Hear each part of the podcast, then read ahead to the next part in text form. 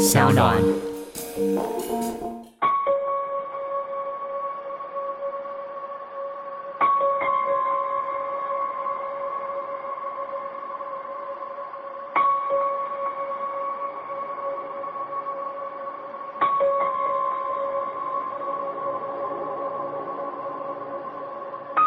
欢迎收听《感官一条通》，今天要为大家带来鬼月特别企划《百鬼月行》，由四十八个 podcast 节目串联，在这个农历七月呢，跟你聊聊那些你没听过的鬼事。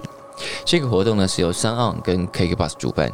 如果你也想成为 podcaster，你可以试试看使用三岸 hosting 的服务，他们提供完整的数据分析、广告盈利机会，最重要的是完全免费。另外，KKBus 的会员有福了。KKBox 已经开通了 Podcast 收听服务，可以直接在他们的 App 上收听我们的节目。非常谢谢我们的主办单位。今天呢，我们邀请到了鬼王 f r e d d y 来为我们开鬼门，待会他就来告诉我们他知道的鬼故事。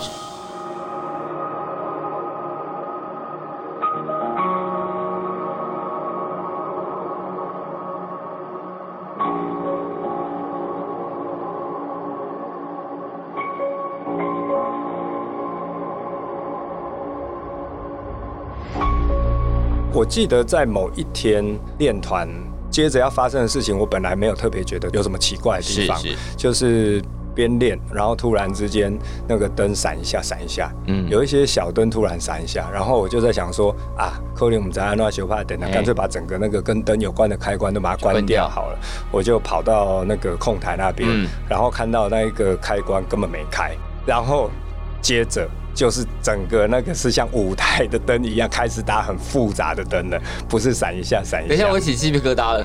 哦，这个我们全团都知道的事。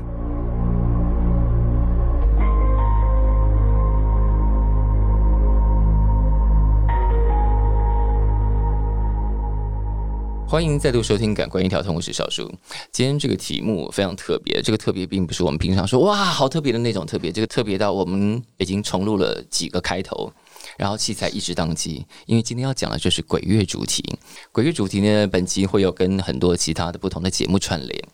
那本节目呢，为了要制造这种气氛，而且要串联其他节目，所以我们要请出最重量级的鬼王来坐镇。让我们欢迎林长佐。大家好，我是林长佐 Freddie。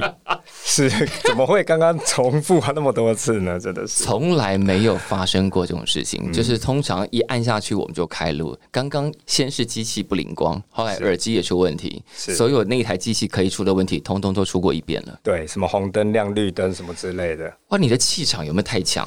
应该是我今天准备的题目，冥冥之中来告诉我们不要讲好了，害我现在有一点犹豫。他是不是想说可能跟那个有关，然后就觉得不要乱讲？嗯，那我偏要乱讲，我个性比较那个。但我要先问，鬼王的名称是怎么出现的？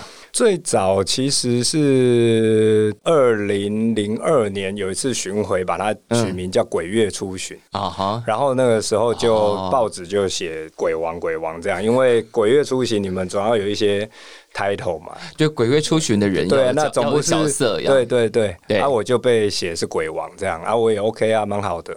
哦，所以“鬼王”这个字其实是记者安上去的。对，就“鬼月初巡”，你们又不是妈祖，对不对？妈祖会叫“鬼月出巡”也不会。但是你把不是 PODO 公啊，对吧？所以就不太知道怎么样的时候，就变成写成这个“鬼王”。那所以在这样子的状况之下，我好像两千年的时候写“鬼月初巡”，那后来变成“鬼王”被安了这个 title 以后，我们在某一年就用“鬼王绕境” 这样子去。那所以这个就一一点掉了，所以娱乐版记者还是有创造。一些正确的字眼的时候。对他会发挥蛮多创意的，这一点倒是跟政治版的记者差蛮多的。政治版的记者他的创意发挥在这个故事上面，撰写故事 哦，有时候有脑补的故事根本不是那样，也根本没有发生那些情节，当然但他自己就想象出很多东西把它补进去了。对，但是这个娱乐版的通常是发挥在 title 什么歌什么姐鬼王，但什么歌什么姐有很多是从对岸来的。哦，对啊，但是鬼王本身蛮有创意。哦，对，就哎，你既然叫。鬼月出巡，那我们来个 title 这样。对，好，我们今天请到鬼王，就气势很足这样。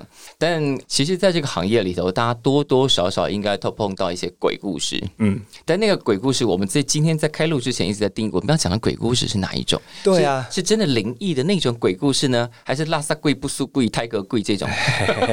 我的人生两种都有遇到。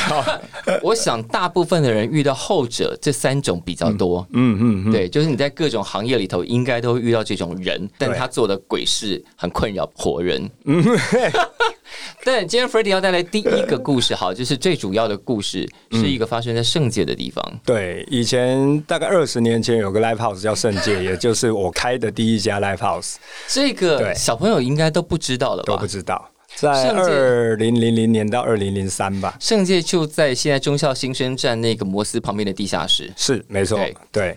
那当初就是因为是自己开的嘛，所以就晚上的时候就常常也会自己的团来练团。半夜的时候，是是。那我记得在某一天练团，因为你练团没有必要打灯嘛，对不对？你表演的时候才会打灯，所以练团的时候就是工作灯打，对，就亮着就好了。对，然后就开始练练练。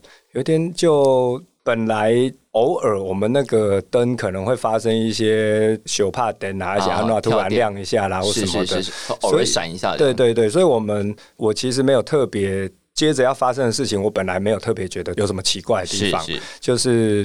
边练，然后突然之间那个灯闪一下，闪一下，嗯，有一些小灯突然闪一下，然后我就在想说啊，扣林我们在安诺修帕等，干脆把整个那个跟灯有关的开关都把它关掉好了。我就跑到那个控台那边，然后看到那一个开关根本没开，然后接着就是整个那个是像舞台的灯一样开始打很复杂的灯了，不是闪一下闪一下。等一下，我起鸡皮疙瘩了。哦，这个我们全团都知道的事。然后那个整个那个灯开始打像是表演的灯的时候，嗯，练团的小黑吉他手啊，他们就会望向控台这里说：“你在干嘛？不是叫你关掉吗？”是啊。啊！你去关掉，怎么变成在打灯？你在干嘛？就想说你在干嘛？然后我就冷冷的笑，我就比那个控台，我就说 我就是比控台。对，我讲控台家弄没电，弄乖起来，我在在那边冷笑，他们马上停下来，就说今天不练了，不练了，东西收一收就走了，这样。但以往没发生过，而且也只发生过一次。所以他就是路过那里淘气了一下。嗯，因为我不太相信鬼神这种东西，所以我不去做特别的评论。但是的确让我们那一天都吓一跳。然后如果有了解这个电学的这方面、电子学的方面，欢迎到这个感官一条通的 下面。哦，就是本集播出之后，如果你听到这个故事，知道怎么样用实际的物理的或者是电学的方式解解释刚刚那个听到的状况的话，欢迎留言给我们。对，让我们放在心里二十年的这个 这个题目，总算可以轻松一下。因为之前没发生过，之后也再没发没有发生过。对，然后那一天，对，真的是还蛮惊悚的。对，所以你平常是，比方说，如果有发生奇怪的事情，或者要到一个新的地方，你心中不会稍微觉得哎打扰了，或者是有人会拜拜或干嘛的，你都不做这件事。哦，我不做。其实，在发生任何传说有灵异事件的地方，嗯，现场有任何人跟我讲说，我都还反而会去试试看。所以我小时候 是就是。我希望说，因为我我其实没有真的遇到像刚刚那样，一般人可能会认为是遇到，我还是不相信。就是除非让我看到，要不然如果只是灯开始乱闪乱亮，然后这不符合，总是有别的解释。对，不符合我们认知的科学的话，我只会觉得就是我了解的科学不够多。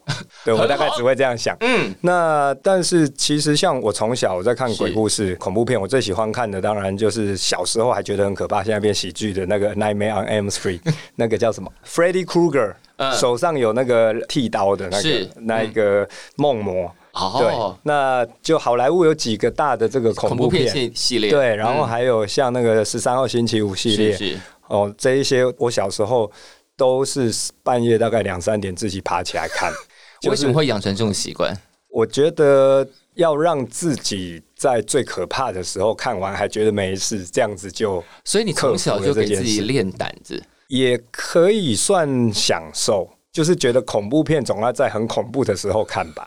所以挑一个三更半夜很容易吓到自己的时间，然后看完也没有被吓到，还觉得很 enjoy。看完其实看的过程一定会被吓到很多次，但是看完也没怎么样，就觉得哎，那刚刚也蛮棒的嘛。哦，真的。对，所以我小时候。这样子一直看这些恐怖片，到包括到看长大一点，到大一大二那个时候最可怕的是日本片嘛，就是《七夜怪谈》啦，什么《咒怨》那一堆，我也是这样看啊，就半夜。因为美国系统的，通常都是真实的，比方说或者是肉搏战的那种鬼，哦，或是血血浆断手断脚。可是日本跟泰国都有很多心理层面的恐怖，你会光看到就吓死。对，气氛上面是是是，对。所以你没有碰过那种你觉得哎哎这里好像不太对。的这种感觉，我可能神经比较大条，就是即便别人觉得不太对，我都还觉得啊，这就是我们对科学的不理解，才发生这样的事。鬼王果然有鬼王的气势，都我的惊。对，所以其实我自己因为这样子是。我觉得不管叫鬼王啦，或是说写这些神鬼相关的这一些作品的时候啊，我就都是从美学的角度在想，就是说这个怎么样能够让人觉得哇，这样的神话非常的棒啊，这样的鬼话非常棒。但是，但是我倒不会自己放入那种好像哦很畏惧的心情。那一直到现在当立委，其实服务处一定是要过年过节有要拜拜要干嘛的，我也都是因为服务处有这样的准备我就去，要不然他们问我，他们一开始我当地。为第一年，他们还问我说：“明天要不要拜拜？普渡要不要拜拜？然后开工要不要拜拜？”我每次都说不用，台湾人的规矩。对，但是我都说不用。你问我的话，就会说不用。那你们决定要叫我去，这样就好了。所以他们后来都不问我，他们就直接明天拜哦后阿哥你来，然后你来就对了。对对对。哦，可是这样一路到现在，没有一刻，比方说你真的觉得这个地方不对，或者说你感受到害怕的，所以一路都不怕。嗯，没有。嗯，但是有没有开始相信，就是说，嗯，可能有某种能量是超越我们的肉体？是。这个，在二零零九年去见达赖喇嘛的时候，有感受到。嗯，我觉得那个我不一定要把它叫做灵魂啦，或是说超自然的能量啦。但是我觉得，我遇到达赖喇嘛的时候，我感受到就是一种明明我不认识他，是，但是我一看到他我就哭了啊。那这一件事情是我以前在看达赖喇嘛的纪录片的时候，我会想说，你们这些人在哭什么？嗯，有一些是藏传佛教的信徒，当然一看到他的这个等于是观世音菩萨的这个转世，当然会看到就哭了。但是有很多不是藏传佛教的信徒，看到达赖喇嘛也哭了。嗯，那我以前都没办法想象。嗯，然后等到我真的见到的那一瞬间，我也哭了的时候，我就发现。人哈，嗯，人除了训练像这个小树老师的肉体这样子哈，这么样的强壮，我被一个有巨大车头灯的人烤碎，你真的很够了。我就以你为目标，但是以为你鬼王，我就没有没有拿笔丢你。哦，小树老师在紧架起音乐圈里面一直你好啊呗。不过就是像小树老师跟我，我们在练自己的身体啊，用运动这些，这是一种训练，是。这也是一般。人看得到的，嗯，但是怎么样训练自己的精神，是。包括谈吐的时候让对方信任你，嗯。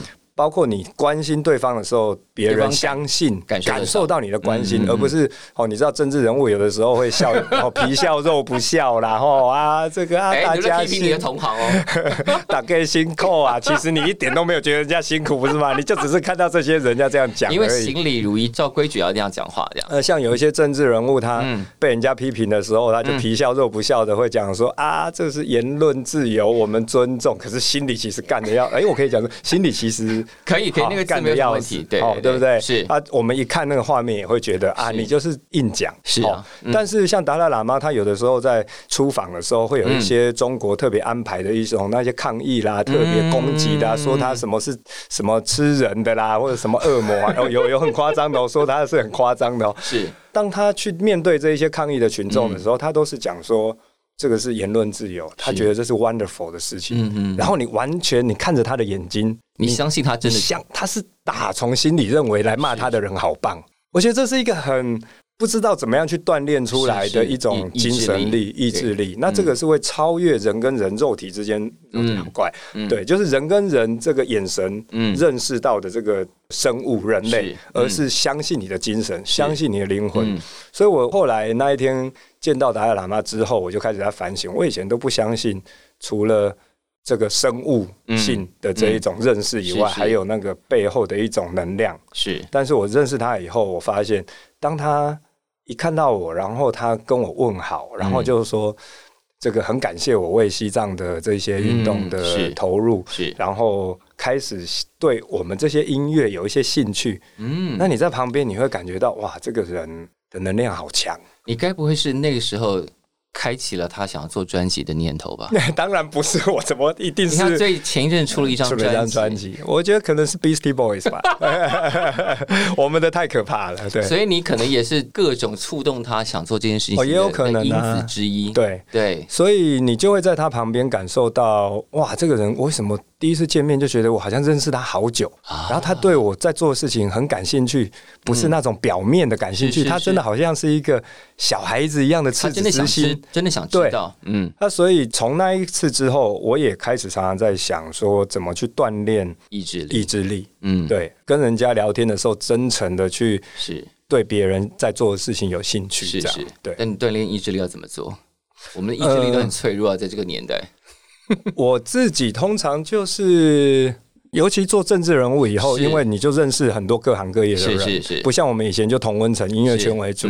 我现在会认识各行各业的人，然后我就会试着真的去知道他为什么做这件事情这么快乐。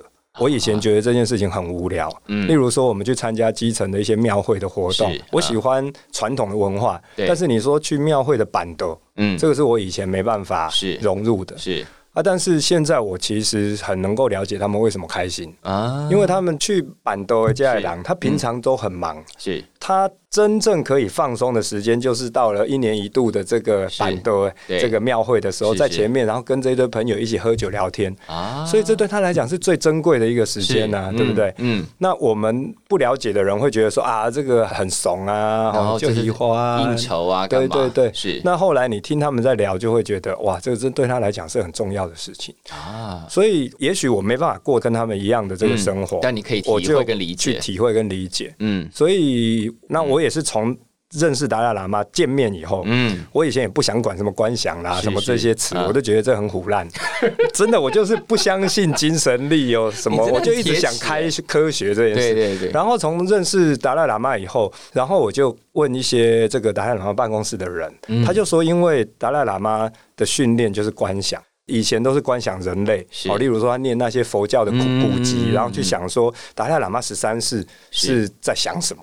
好，不只是念他的故事，而是说，哎，他面对这个困难的时候，他怎么想事情？他的逻辑是什么？十二世是什么？十一世是什么？然后以及其他不一样的历史人物，嗯，他借由达赖喇嘛博学的这个阅读以后，去观想他说，那个人变成他的个性的话，他会怎么想事情？这已经是他的一种训练。是，然后他说，这个是最初阶，就达赖喇嘛办公室说，去观想人是最初阶。是，那观想，就是说达赖喇嘛现在的程度就是观想大海。嗯，观想石头，石头在想什么？大海在想什么？你看着大海的时候，你怎么变成大海？果然不是我们可以体会的境界啊！但是我们至少从观想人开始，对不对？所以我其实从那之后，我觉得这就是一个训练，就是对于各行各业的人，想办法进入他的那个生活的状态，然后去体会到他那个快乐。嗯。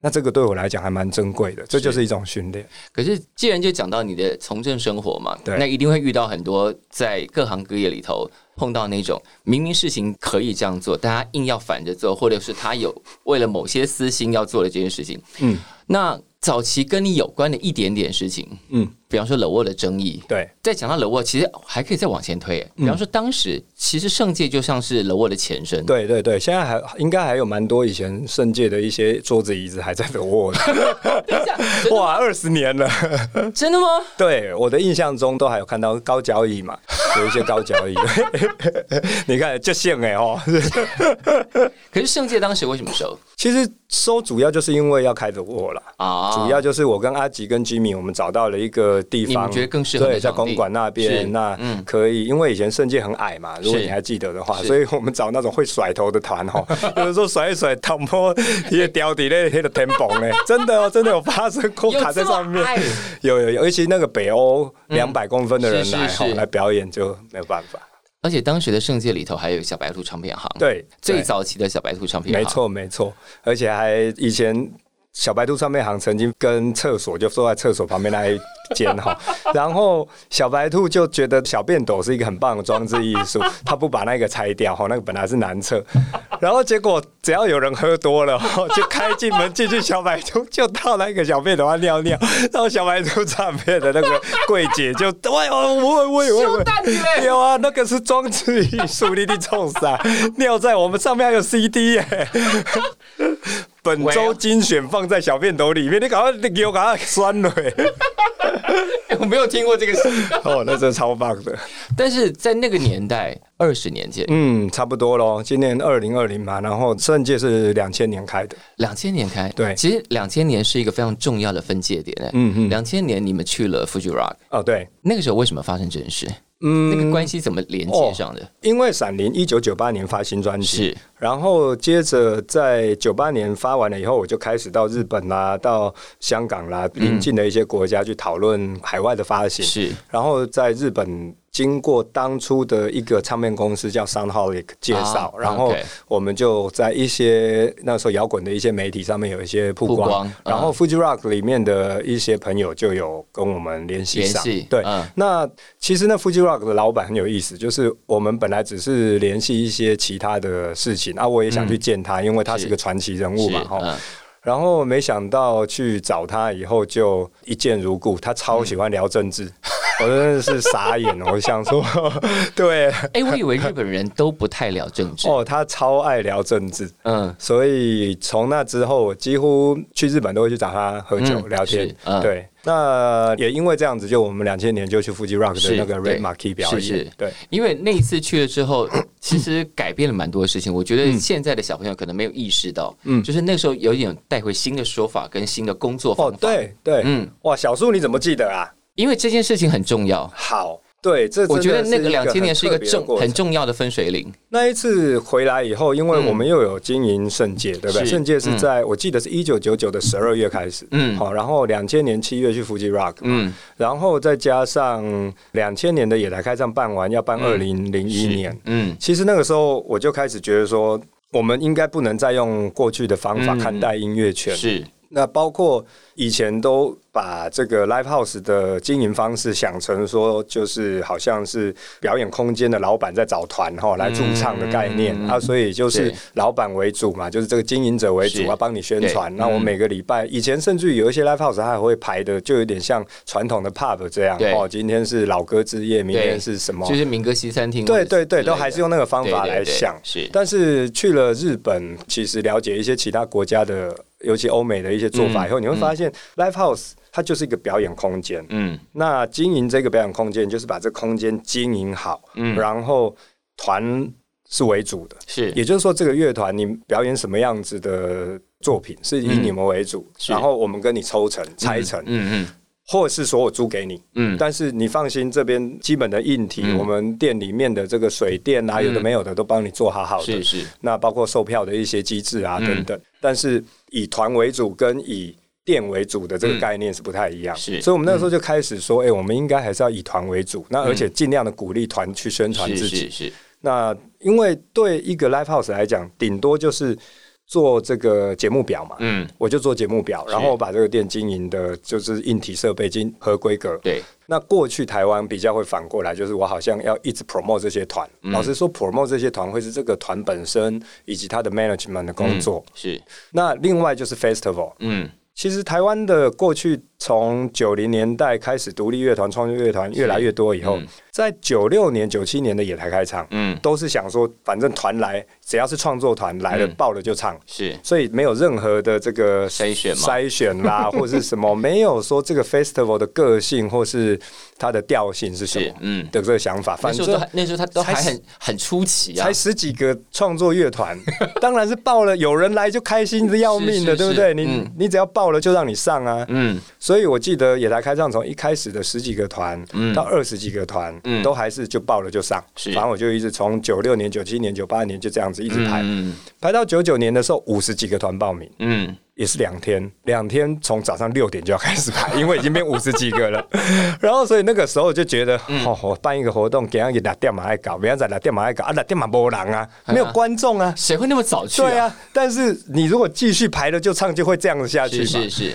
然后到这个二零零零年的那一次野台开唱，还是跟以前一样，就是报了就唱。嗯。然后三天。嗯。然后也是有那种很早就开始，或者是说我们弄两个舞台那一次，就是很小的。那那个小的也没什么人看。嗯。我就觉得说这个一定不是办法，什么爆了就上，这个对的，来过来累起也许不要弄。哎。去了腹肌 rock 回来以后，就觉得受到刺激了。对，我们要开始收费，而且要开始让这样的活动有一个 concept，它有个概念，嗯，好，是以什么样子的个性来去 promote，那我们去找符合这样概念的团，嗯，那来去做。所以两千零一年野台开唱第一次售票，是。那个也是我差点人生跑路的第一年，那一次就赔了好几百万了，因为没有台湾人想说什么你在干嘛。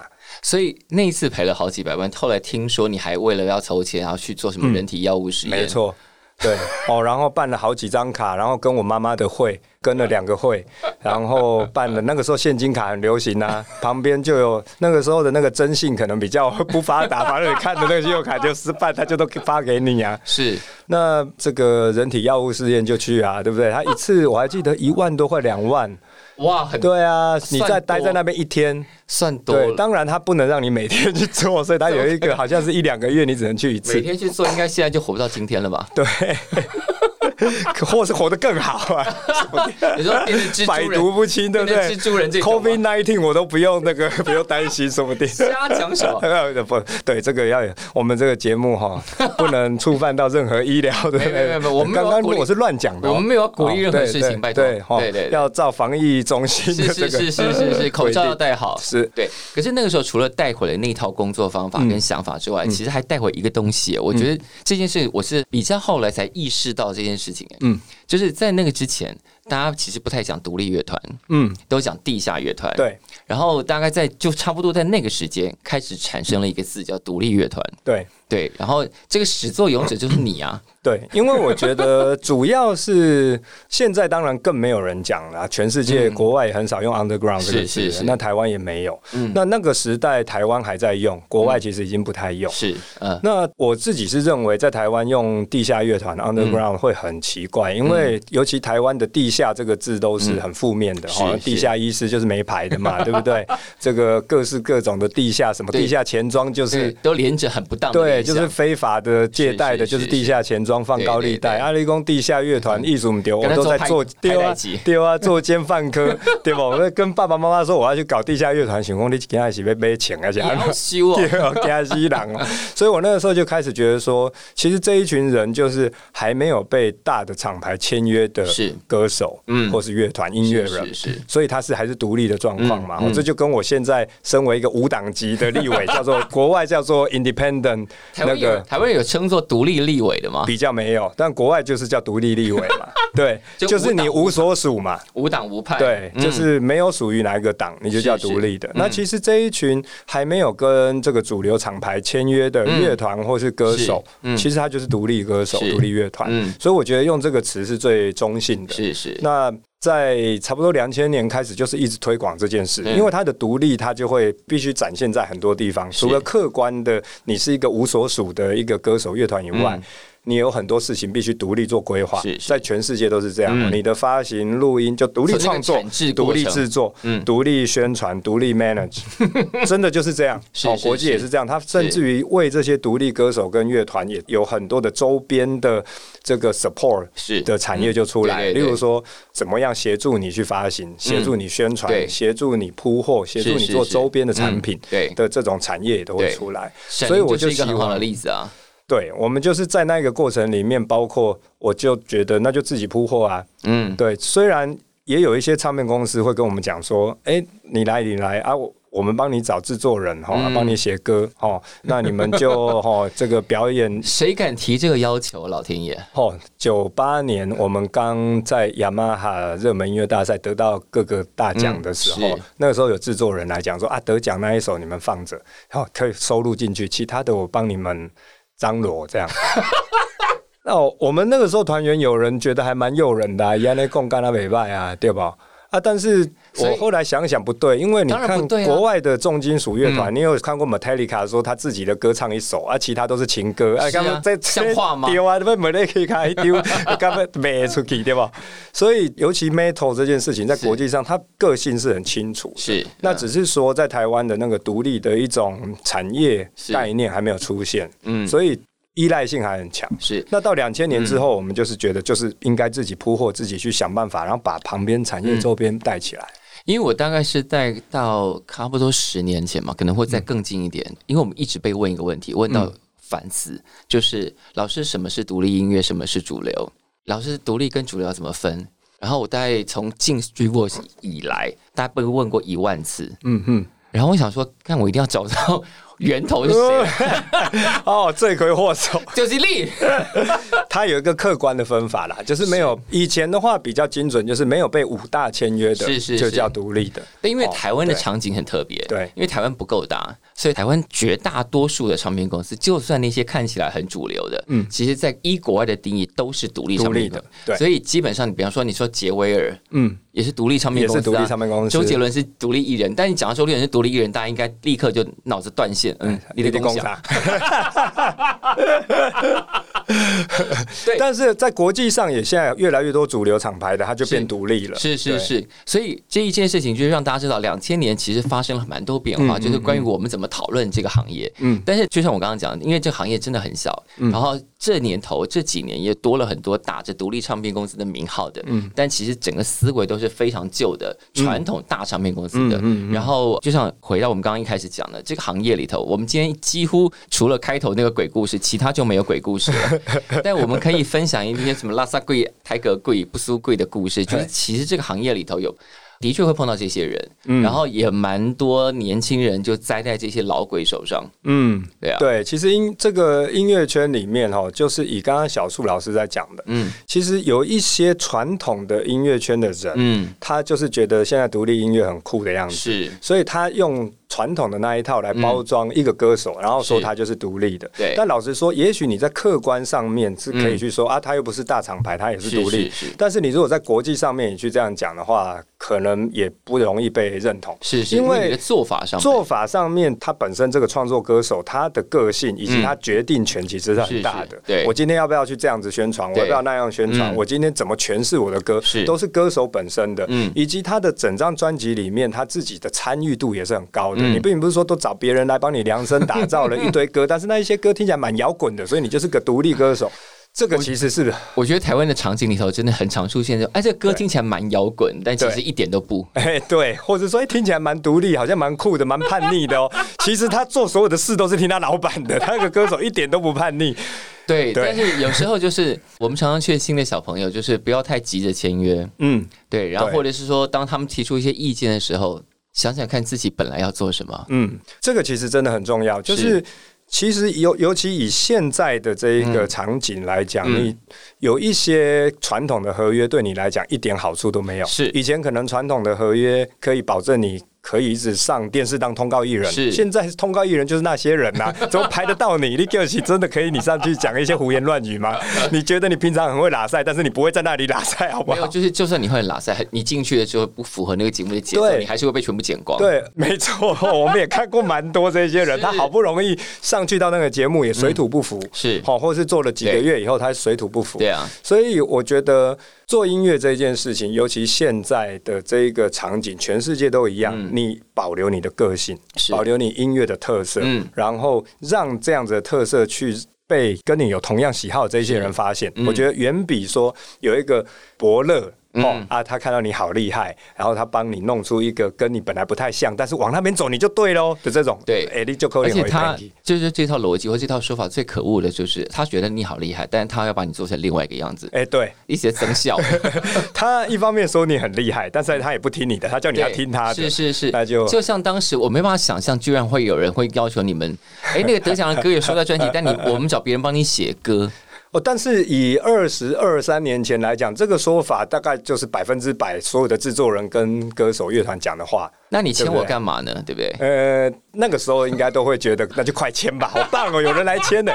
现在回到二十几年后的独立乐团，你再听到这样的话，但现在应该没有人那么笨了。没有，现在还是有人用类似的话术在骗新乐团。哦，真的，这都小树老师开的要干。然后的确还是会有些团上当，所以我们就常常想。我们也不能怪那些人坏，就是你真的这么笨，就是这种东西还到这个年头，居然还骗得到人。对，而且玩音乐的人应该都有自己的某一些美感才对。你为什么那么容易去相信这个呢？你知道我的意思吗？但我们也不是说叫你谁都不要相信，对。但有些基本的合约辨别能力，嗯，然后关于这个人到底做了什么事情，其实在这个时代，业界很容易可以到处问一下。对，是是是。然后我觉得最一开始应该就是要确定一件事啦，就是那个合约看起来涨起来是尊重你的程度的爬数到多少，你就判断这件事就好。说的好，哎，尊重你的程度，对啊，就把你当成一回事的程度。对，例如说能不能表演某一些活动是他说了算，还是你说了算？嗯，就这样嘛，对不对？他是来帮你的，还是来限制你的？我看过有一些乐团啊，他们签了约了以后，传统的一些大的 festival 都不给上了，然后开始排他去一些好奇怪的商业活动。那你自己想一下，你你理论上是你传统的继续可以做，是他帮你加分分，是对不对？怎么会变成你传统的？他说不能做，他说啊不对不对，你现在的 level 已经比较高了，那个都不要去了。我听到的话术都是这样，哇，那一些已经不适合你去了，是嗯，然后你现在要去这一种，嗯啊，然后你就看到。他传统的一些很不错的 festival，他不能去了，但是他去中国商演，哦，一些奇怪的这个大购物广场，可能暂时的收入比较多，嗯，但你的基本盘很快就会跑掉，没错，而且我就是再讲一遍，你应该是本来你喜欢做的事可以继续做，是。他帮你加分嘛，对不对？如果是这样的合约，就 make sense 一点嘛，对，而且去唱商场也太奇怪了。对，然后我们我现在心里头有很多那种拉萨贵、泰戈贵的故事想讲，但我们因为没办法实际把这些人都讲出来。但是刚刚这些举例了以后，可能很多人会浮现出哪一些人哈？对对对，然后像有些团，比方说我们就不讲是谁，我们也不能讲谁了，但他就是一路都签到很烂的合约，然后最后一这张合约呢，话术是他要帮忙这个团解掉前一个公司的合约。然后他用一笔钱帮这乐团解掉前一个合约，解完之后呢，想说哦，那终于可以跟这家公司签约了，然后得到一些新的资源，这样结果没有，他帮他解约的那个钱从他们的未来的收入直接扣。那就是你自己处理的，又不是别人帮你处理。对，等于是那家公司号称好像花了钱帮他解掉合约，其实他们一毛钱都没有出。哦，就是我先帮你垫呐，我借钱给你的意思。啊，对啊，那这样子，然后拿了还拿他们去报补助，然后补助的钱也没有给他们。好好，我就说这个行业抬个贵拉萨贵不输贵，真的非常多，大家请小心，大家请小心。所以这个今天这一集到最后变劝世节目，是没错。我们从前面的佛法好 普照，现在变成就是这个劝世。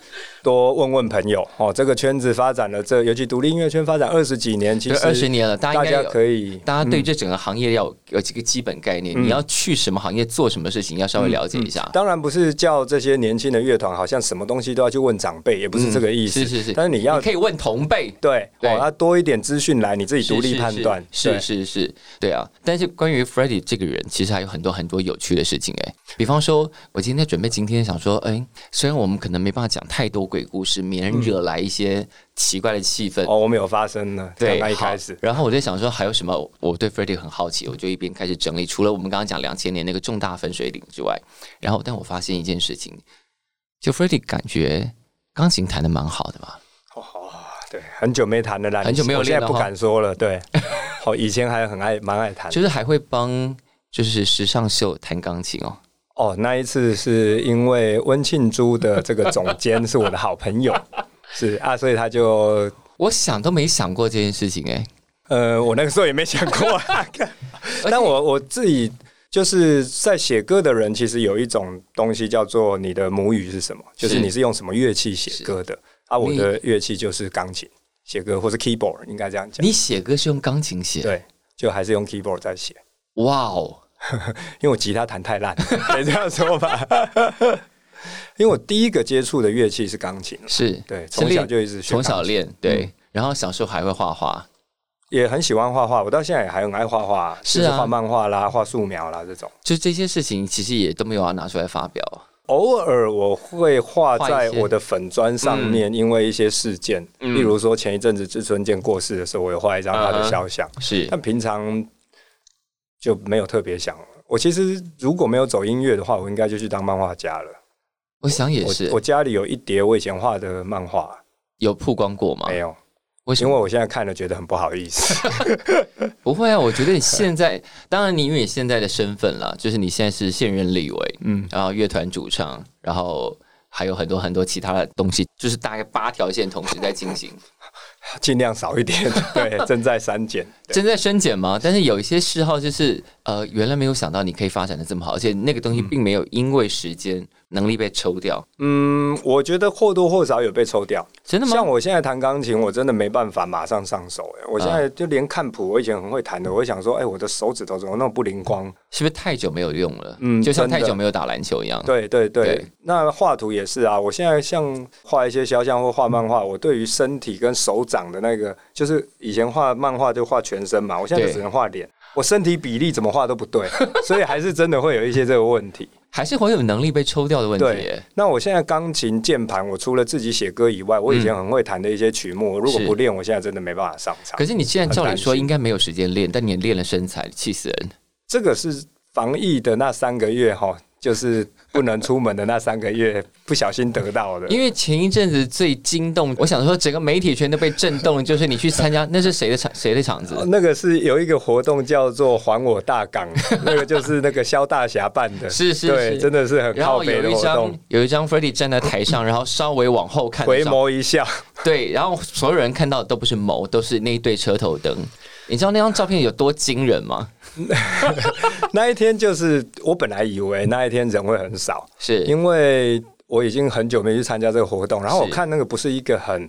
严格在举办的一个演唱会，就是想说是，就是好像是同号会，好像对。对同号会喝酒，所以我没有真的想到说那一天会很嗨还是什么，就想说这就是一群觉得大人开唱没有了很崩溃的人在喝酒的活动，所以我就那一天还是穿着衬衫到现场，我想说啊，就是上去跟大家嗨一下，对对，结果在后台开始喝，然后看台下哇这么爽，塞满的人，我想说哦拎杯吧，就顾我送节目桑姐啊，所以我就哇开始。喝开始说好好好，我上台之前还做 push up 做了 不知道几十下，说等一下再跟大家一起爽一下。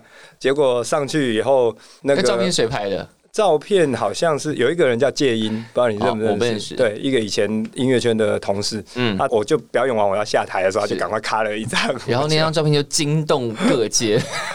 这个真的现在又变劝世了，就是你的人生突然之间多了三个月，晚上都不太能出去，你也不敢出去。是好。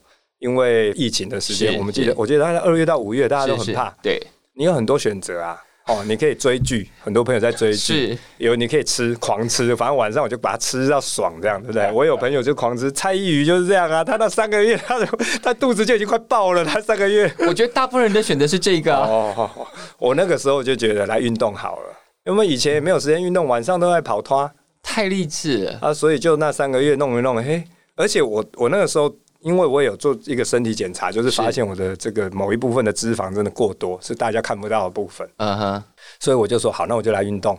那我运动的时候，我其实是没有想到腹肌、胸肌会跑出来，因为我 我是没有这个小树老师就会很了解，我是多做有氧。啊，所以我的 push up 跟 pull up 跟 crunch 我都还是照做，就我以前会做我照做，但是我真正增加的是有氧。所以你会瘦的比较快，对，然后所以我想象的就是，我大概就让自己看起来比较健康一点就好，因为我没有想到说，原来有氧多做了以后，嗯，你的脂肪减少，是，然后反而肌肉就明显了，对，那个线条变得超级明显，对，这是意料外。因为我很常拿音乐圈的某些人练练练了身材之后给我教练看，我教练通常都会说啊，那个这是阴影啊，这是修的啊，这干嘛？我拿你的给他看，说：“：“OK，真的这真厉害。” 但是哎，我问 Doris 的时候，因为我是一直练练练，是练到某一天，我就说：“哎，怎么变这样？”我就真的，我大概练了两个多月，我想说，因为对我来讲是为了瘦脂肪哦，我要瘦脂肪是，然后瘦到有一天是肌肉变明显，我就跟 Doris 说：“哎哎，你垮那样那样。”他要说这有什么？我就想说，怎么那么这么不鼓励人呢？真是我我可是觉得吓呆了。他是不是每天都看着你，所以他就已经很习惯这件事？不是，他很讨厌我跟他。臭屁这个。为什么？因为我是属于很有纪律的人，我决定我的有氧要跑 double，我就连每天这样子一直拼下去。然后他是属于哈说我要开始运动，大概三天以后就就会了花期。那他怎么保养的？饮食哦，他是靠饮食，不要吃太多淀粉啦或什么的。所以无论就是当他要做什么工作，无论你是台上的明星、乐团，或者是政治人物干嘛的，每个人其实都想办法让自己看起来好看一点。也还好啦，我觉得蔡依宇我的朋友，他那样子也是很好看的，对不对？他多吃看起来很好。哎，我看到他每次都要拍他的肚皮，真的太太赞了。而且你看他选举，他的 slogan 是那个灵活的胖子哦，我真的是拜服哎，佩服到底。他说全部的团队都反对他用这个 slogan，但灵活的胖子听起来蛮可爱的。对啊，所以不一定是要瘦啦，不一定是要。好，我们今天讲了半天，其实就一开头有个有点鬼故事，后来都非常劝世，也非常励志，也蛮符合鬼月。鬼月也是要叫大家多做好事啊，多多。其实鬼月这件事情对你来说有特别意义吗？比如说，你以前在跑活动的时候会有什么？因为蛮多人会在鬼月会有啊，这个不行，那个不准。哦，我没有，我我其实觉得这就是一个很棒的传统文化。是，那我不把它还放到那个超自然的那一面。是是。所以我很喜欢鬼月的一些故事啦，然后喜欢看人家鬼月的一些仪式。台湾的哦，包括坡斗宫，就是那个普渡的时候会，我会很喜欢看那个神像，那个坡斗宫的那个像。嗯。很多地方都会有很精致的一些表现。好的。对。好，我们今天已经没办法。给大家更多阴森的气氛，所以最后收在非常光明跟灿烂的 ending。那照例就来，今天既然来了，那接下来有什么大的计划跟任务要跟大家分享的？呃，接着的话，当然就是赶快听一下《Metal Politics》第三集，有鬼，真的鬼，真的有鬼，有台湾的木乃伊，你们一定不知道台湾哪里有木乃伊，对不对？啊，台湾有一尊木乃伊，那个唱都佛马林失效了以后，他就没有继续开着给大家看了。福马林会失效啊？诶，当年的国民党政府可能连福马林也买到比较 对品质比较差的。大家可能不知道，敬爱的蒋公呢，本来是一句要让大家可以一直瞻仰的木乃伊，结果就是因为福马林没有买好。对，后来就把它盖起来，但还是没有下葬，现在还在慈湖嘛，那那个棺木还在那边嘛，所以这个我们有讲到一些木乃伊跟一些好笑的事，大家可以听一下，这也是鬼哦。哦，所以从本集还可以连到那边来，嗯，对，很厉害，是。算你狠，对，因为鬼嘛，对，所以那一集你们什么时候上？呃，已经上了，所以现在还可以连过去听，嗯，对，嗯，好，最后就让你打广告，还有什么其他任务要？没有了，就这样子，谢谢大家，好，谢谢 Freddie，谢谢，拜拜，拜拜。以上呢就是今天的各行各业鬼故事。同样参与做这个主题的 podcast 还有小鬼登岛。你好，欢迎登机。去他仨的世界正向 Juicy Basket 就是篮球，救救我的 sex。大家可以到节目资讯栏中的网址找到他们哦。另外呢，有一个人强迫我一定要推荐给大家听，去他仨的世界正向，他们会聊聊职场跟情场上的鬼故事。呃。